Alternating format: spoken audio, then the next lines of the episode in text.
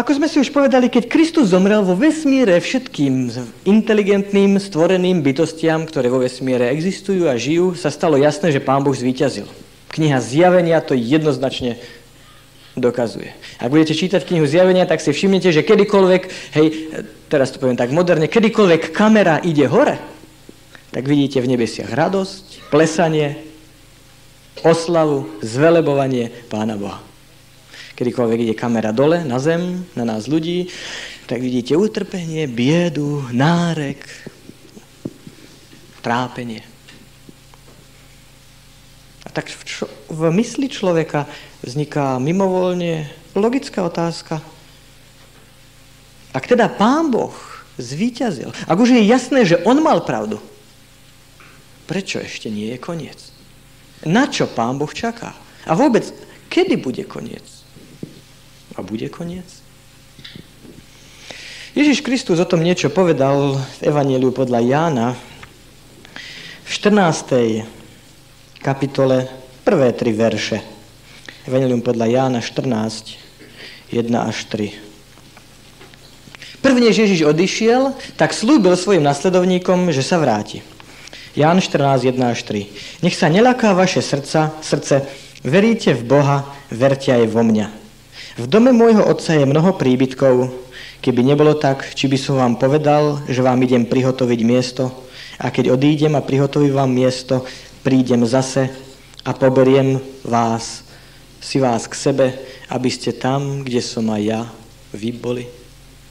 Ježiš Kristus tu najjasne hovorí, ja idem, pripravím vám miesto a opäť sa vrátim a poberiem si vás k sebe. Opäť nám to ukazuje na to, aký je vzťah Ježiša Krista k nám. Aký my ľudia sme pre Neho vzácni, cenní a dôležití. Ale otázka, ktorá asi trápi mnohých ľudí je, no a na čo Pán Boh čaká? Kedy to bude? Prečo to ešte nie je? Existujú rôzne predstavy, rôzne názory, ako ľudia odpovedajú na túto otázku. Keď som študoval tieto rôzne predstavy ľudí, tak som ich zhrnul asi do štyroch skupín. Štyroch typov názorov. Ten prvý, tá prvá predstava hovorí asi toto. Pán Boh má v nebesiach nejaký tajný kalendár. A na tom tajnom kalendári on určil jeden dátum, jeden deň, v ktorý je ten deň toho jeho príchodu.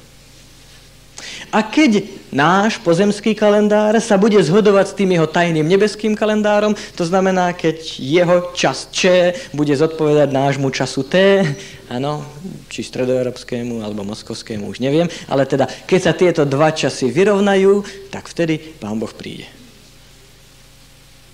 Mnohí ľudia tomu tak veria.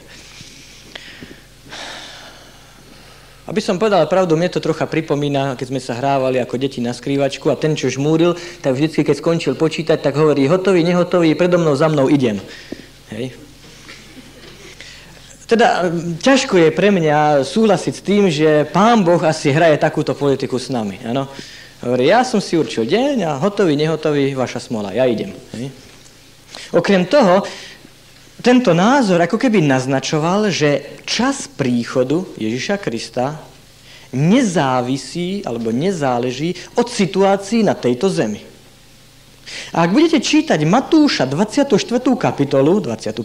kapitolu, to, sú, to je kázanie Ježišovo Kristovo, alebo kázanie Ježiša Krista, ktoré hovorí o dobe konca, o jeho znameniach jeho druhého príchodu, jeho príchode, Jedno vám nemôže uniknúť. Ježiš Kristus sa venuje situácii na tejto zemi. A preto ja osobne mám problém prijať tento model. Potom existuje druhý spôsob nazerania na, na tú, túto problematiku. Sú mnohí ľudia, ktorí hovoria, že Pán Boh sa z neba pozerá na náš svet a vidí, koľko je tu zlá, koľko je tu bezbožnosti, koľko je tu utrpenia. A samozrejme, že sa mu to nepáči, no ale tak, aby som tak ľudsky povedal, pán Boh mm, zatína zuby a teda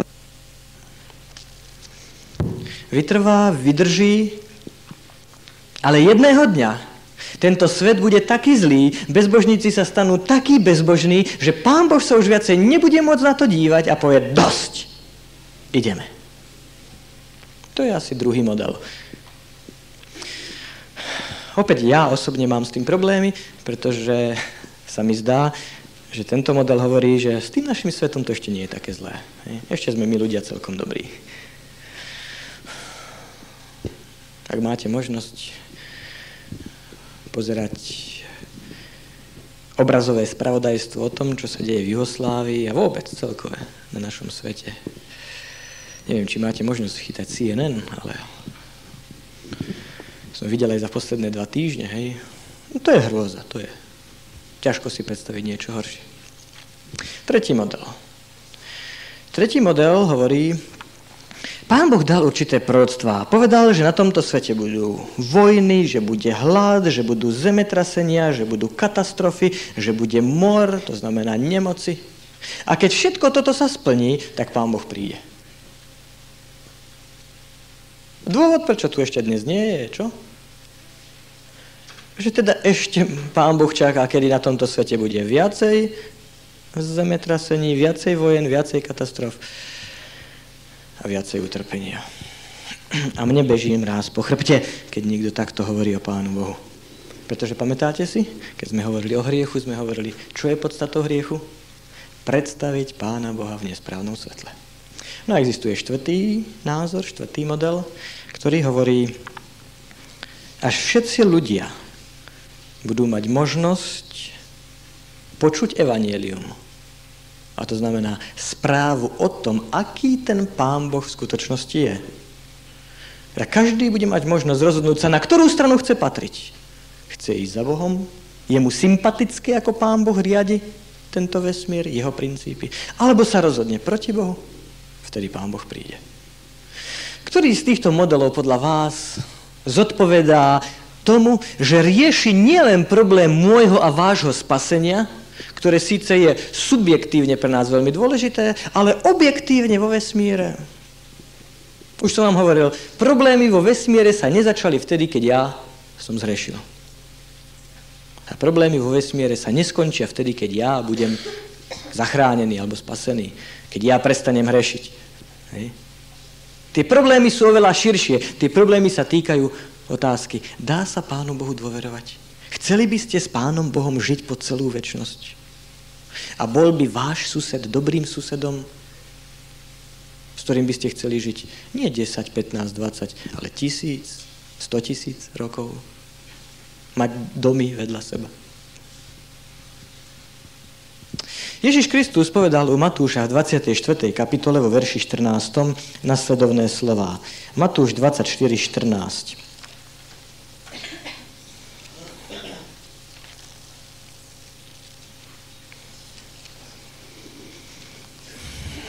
A toto evanielium kráľovstva bude hlásané po celom svete na svedectvo všetkým národom a vtedy príde koniec. Ježiš tu hovorí, a toto evanielium o kráľovstve bude hlásené na svedectvo po celom svete, všetkým národom a vtedy príde koniec. Sú tu tri kľúčové slova. Evanielium, celý svet a na svedectvo. Čo to znamená? Evanielium. Čo je to, čo je potrebné hlásať ľuďom? Evanielium. Ale čo to je? Áno, evangelium, ak to zoberieme e, jazykovo, tak znamená radosná dobrá zväzť. Evangelion znamená radosná zväzť. No ale podívajte sa, ak sa naša slovenská vláda rozhodne, že vám vyplatia štátny vyrovnávací príspevok nie vo výške 220 korún, ale vo výške 520 korún, bude to radosná zväzť?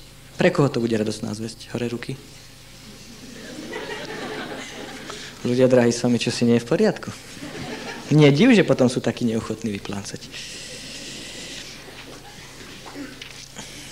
Dobre, nie každá radosná zväzť je evanilium, je nám jasné.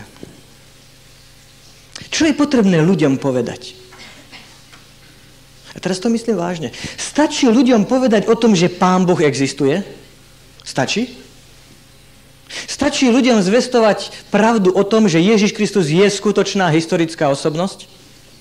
Že teda Ježiš Kristus žil na tejto zemi a že to nie je nejaká fikcia, vymyslená predstava akéhosi choroboplodného mozgu? Stačí toto ľuďom povedať?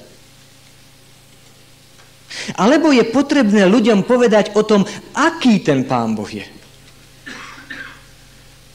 Aby ľudia mohli zaujať svoj postoj, aby sa mohli rozhodnúť, tak páči sa mi tento Pán Boh, chcel by som s ním žiť, je mi sympatický jeho spôsob riadenia vesmíru, alebo je mi to ukradnuté, ja si budem robiť to, čo sa mne páči, ja si chcem ísť svojou cestou, bez ohľadu na to, čo, čo to prinesie a aké následky to bude mať.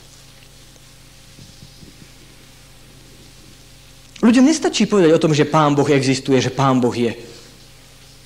To, čo ľudia musia počuť, je, prečo Kristus prišiel. Prečo Kristus zomrel. Hej. Ľuďom nestačí len informácia, ľudia potrebujú aj zmysel tohto. Pretože len vtedy dokážu mať správny postoj, správny vzťah k Bohu. Určite si už niečo o Ježišovi počul. O tom nepochybujem. Keď iné nie, tak ten vianočný príbeh o tom, ako sa narodil, ako bol v jasličkách v Betleheme, kto z nás by to nepoznal, nepočul.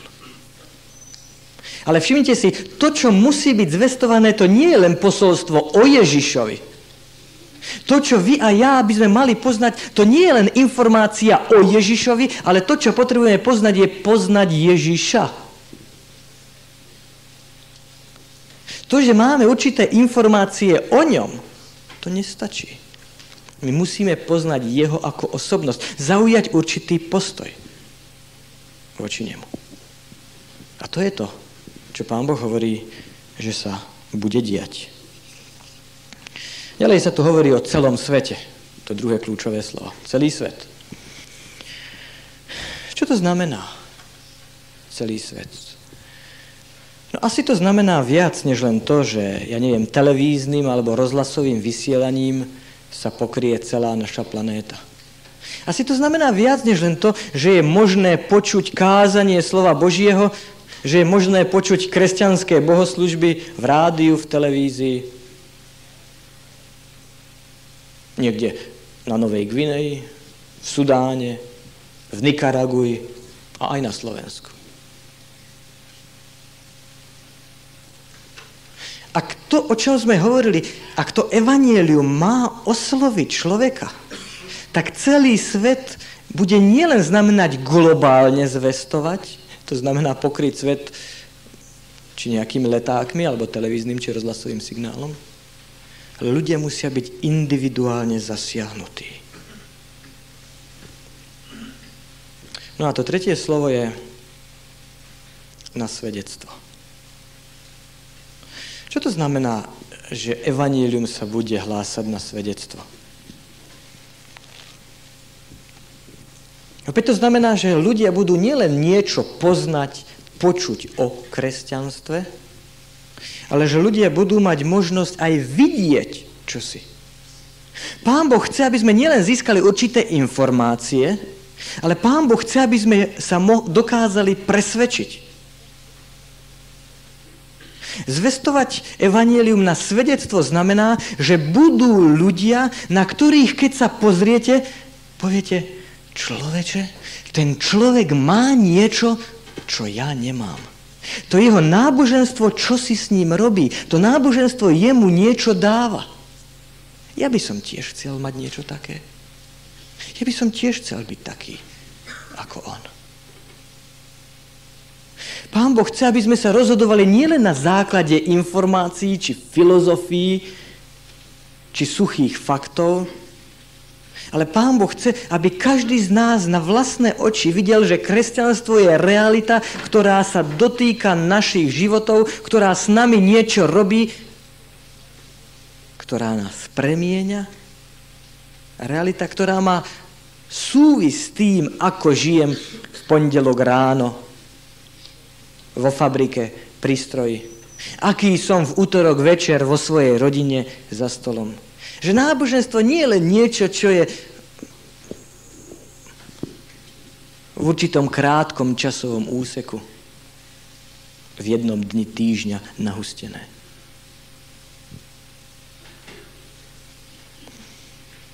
teda to je to, čo v tomto svete sa musí udiať. Že ľudia zatúžia a povedia, aj ja by som chcel toto mať, aj ja by som chcel byť taký. A kto toto náboženstvo robí pre neho, tak potom to môže urobiť aj pre mňa. A ja potom túžim. Kedy príde Pán Ježiš? Keď tieto tri podmienky budú splnené. A budú splnené? Tomu verte, že budú. Písmo svete hovorí, že hodinu, že dátum nevie nikto. No a preto samozrejme nenechajte sa nachytať ľuďom, ktorí vám povedia, vtedy a vtedy bude koniec sveta. Ak písmo svete hovorí, že pán Boh to neráčil zjaviť, no tak to asi nikto nemôže vedieť. A myslím si, že ak rozumiete tomu, čo sa deje vo vesmíre, že je to celkom logické. Prečo pán Boh nepovedal, kedy príde? Že povedal, ja neviem, bude to 27. mája roku 1994, prosím vás, no asi to nenahrávajte, lebo ešte niekto ma bude citovať. Hej.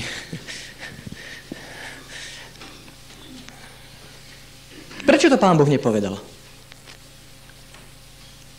Pretože príprava ľudí by bola zameraná na čo? Na čas, na dátum a nie na osobu. Stojí Pán Boh o to, aby niekto z nás mu slúžil zo strachu? Že už mu horí za petami? Aby niekto sa pripravil na tento príchod Ježiša Krista preto, lebo má strach? Stojí o to Pán Boh? Nie. Ak sme si niečo ukázali pri týchto stretnutiach, nádej pre dnešok, tak to bolo to, že náš vzťah k Bohu nemôže byť založený na vypočítavosti a nemôže byť založený na strachu. Ak to bude tak, tak dopadneme veľmi zle. Včera sme o tom hovorili. Možno si poviete, ale potom to nie je také naliehavé. Hm? Dovolte, aby som vám pripomenul, že každé zvestovanie Božieho slova, každé zvestovanie Evanielia na nás ľudí má polarizujúci účinok. To znamená, kedykoľvek sa zvestuje evanelium, kedykoľvek sa hovorí pravda o tom, aký Pán Boh je, tak sa s nami, s našim srdcom, čo si deje. Ak sme k tomuto zvestovaniu vnímaví, ak príjmame to, čo nám Pán Boh predkladá, tak sa stávame ešte vnímavejší a robíme krok bližšie k Ježišovi.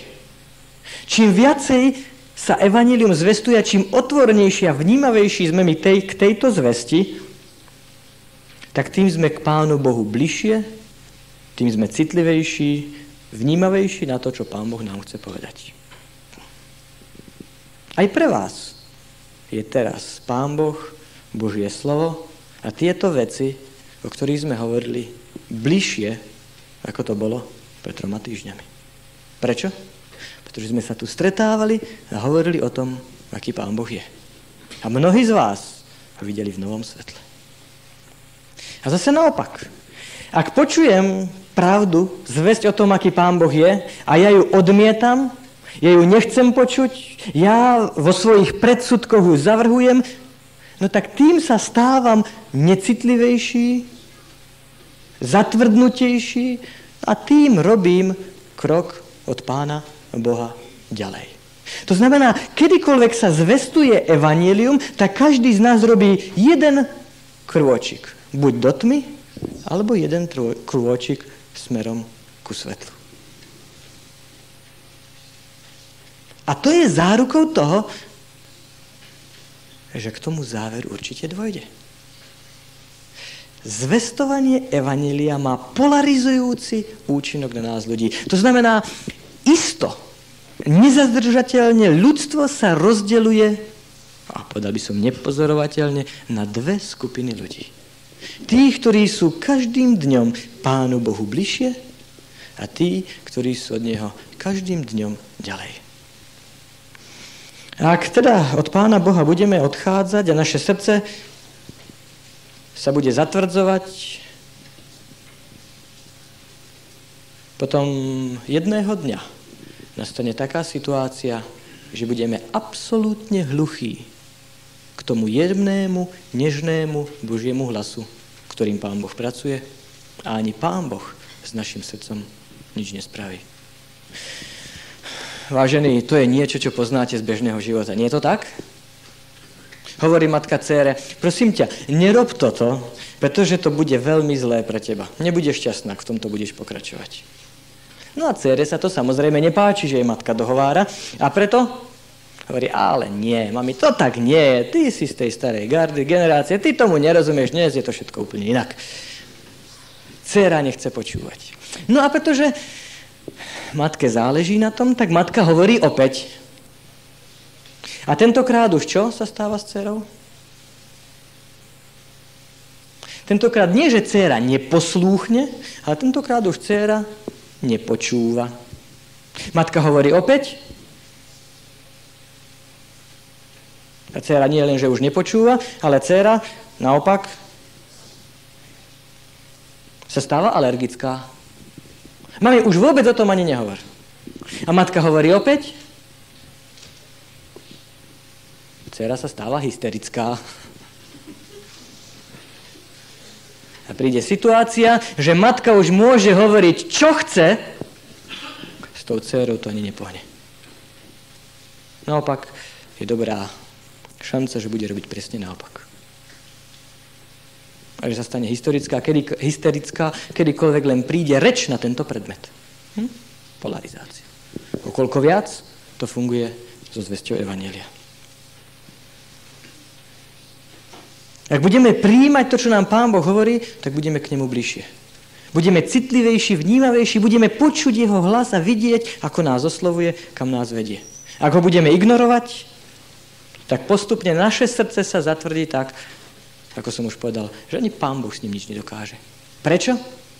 No pretože on rozhodol, že v tomto vesmíre nebude pracovať použitím sily. Nie div, že preto v písme svetom častokrát čítame varovanie dnes, keby ste počuli jeho hlas, nezatvrdzujte svojich srdc. No a samozrejme, toto zatvrdzovanie je dané aj tým, že všetko, čo máme k dispozícii vy a ja, to je dnes. Nikto z nás nevie, čo bude zajtra, kde ja, kde vy zajtra budeme. Dobre. Nie len teda Pán Boh vie, ako je to s týmto svetom, ako každým dňom ten svet speje k svojmu záveru, ako sa podsúva k tomu vyvrcholeniu dejín. Ale žiaľ, toto dobre vie aj Satan. A práve preto tento Boží nepriateľ sa to snaží zneužiť, alebo teda využiť svoj prospech. Snaží sa ľudí oklamať. Poštol Peter to povedal, on vie, že má krátky čas a preto chodí ako revúci leva, hľadá, koho by zožral. A akým spôsobom pracuje? Ak sa pozriete do Jána, Evangeliu podľa Jána, alebo Evangelium svätého Jána, 8. kapitola, verš 44. Tam Ježiš hovorí, vy ste z otca diabla a chcete robiť žiadosti svojho otca. On bol vrahom od počiatku a nestal v pravde, pretože nie v ňom pravdy. Keď hovorí lož, hovorí zo svojho vlastného, pretože je lhár a je otcom lži. Akým spôsobom pracuje Satan? Lžou, podvodou, podvodom. To znamená, snaží sa prinášať, samozrejme, nie je 100% lož, na to by nikto nenaletel, áno? Už ste videli falošnú 25 korunáčku? Sa nikto nebude strácať čas tým, aby vyrábal falošnú 23 korunáčku, áno? A teda vždycky zmieša kúsok pravdy, kúsok lži, aby ľudí oklamal a zviedol na svoju stranu. Je to Satan, ktorý sa snaží nás, ľudí, oklamať a tú pravdu o Bohu zatemniť, začierniť, predstaviť ho v nesprávnom svetle. 9 krát sme sa tu spoločne stretávali a rozoberali sme mnohé veci, ktoré sa týkajú nášho kresťanstva, nášho duchovného života. A určite ste si všimli, verím, že vám to neuniklo, že počas týchto stretnutí neargumentoval som ničím iným, žiadnou autoritou, žiadnou knihou, žiadnym filozofom, teológom alebo kýmkoľvek, okrem Božieho slova. Jediný argument, ktorý sme používali, bolo Božie slovo. Prečo? No pretože to je istota, na ktorej vy a ja musíme postaviť svoju vieru.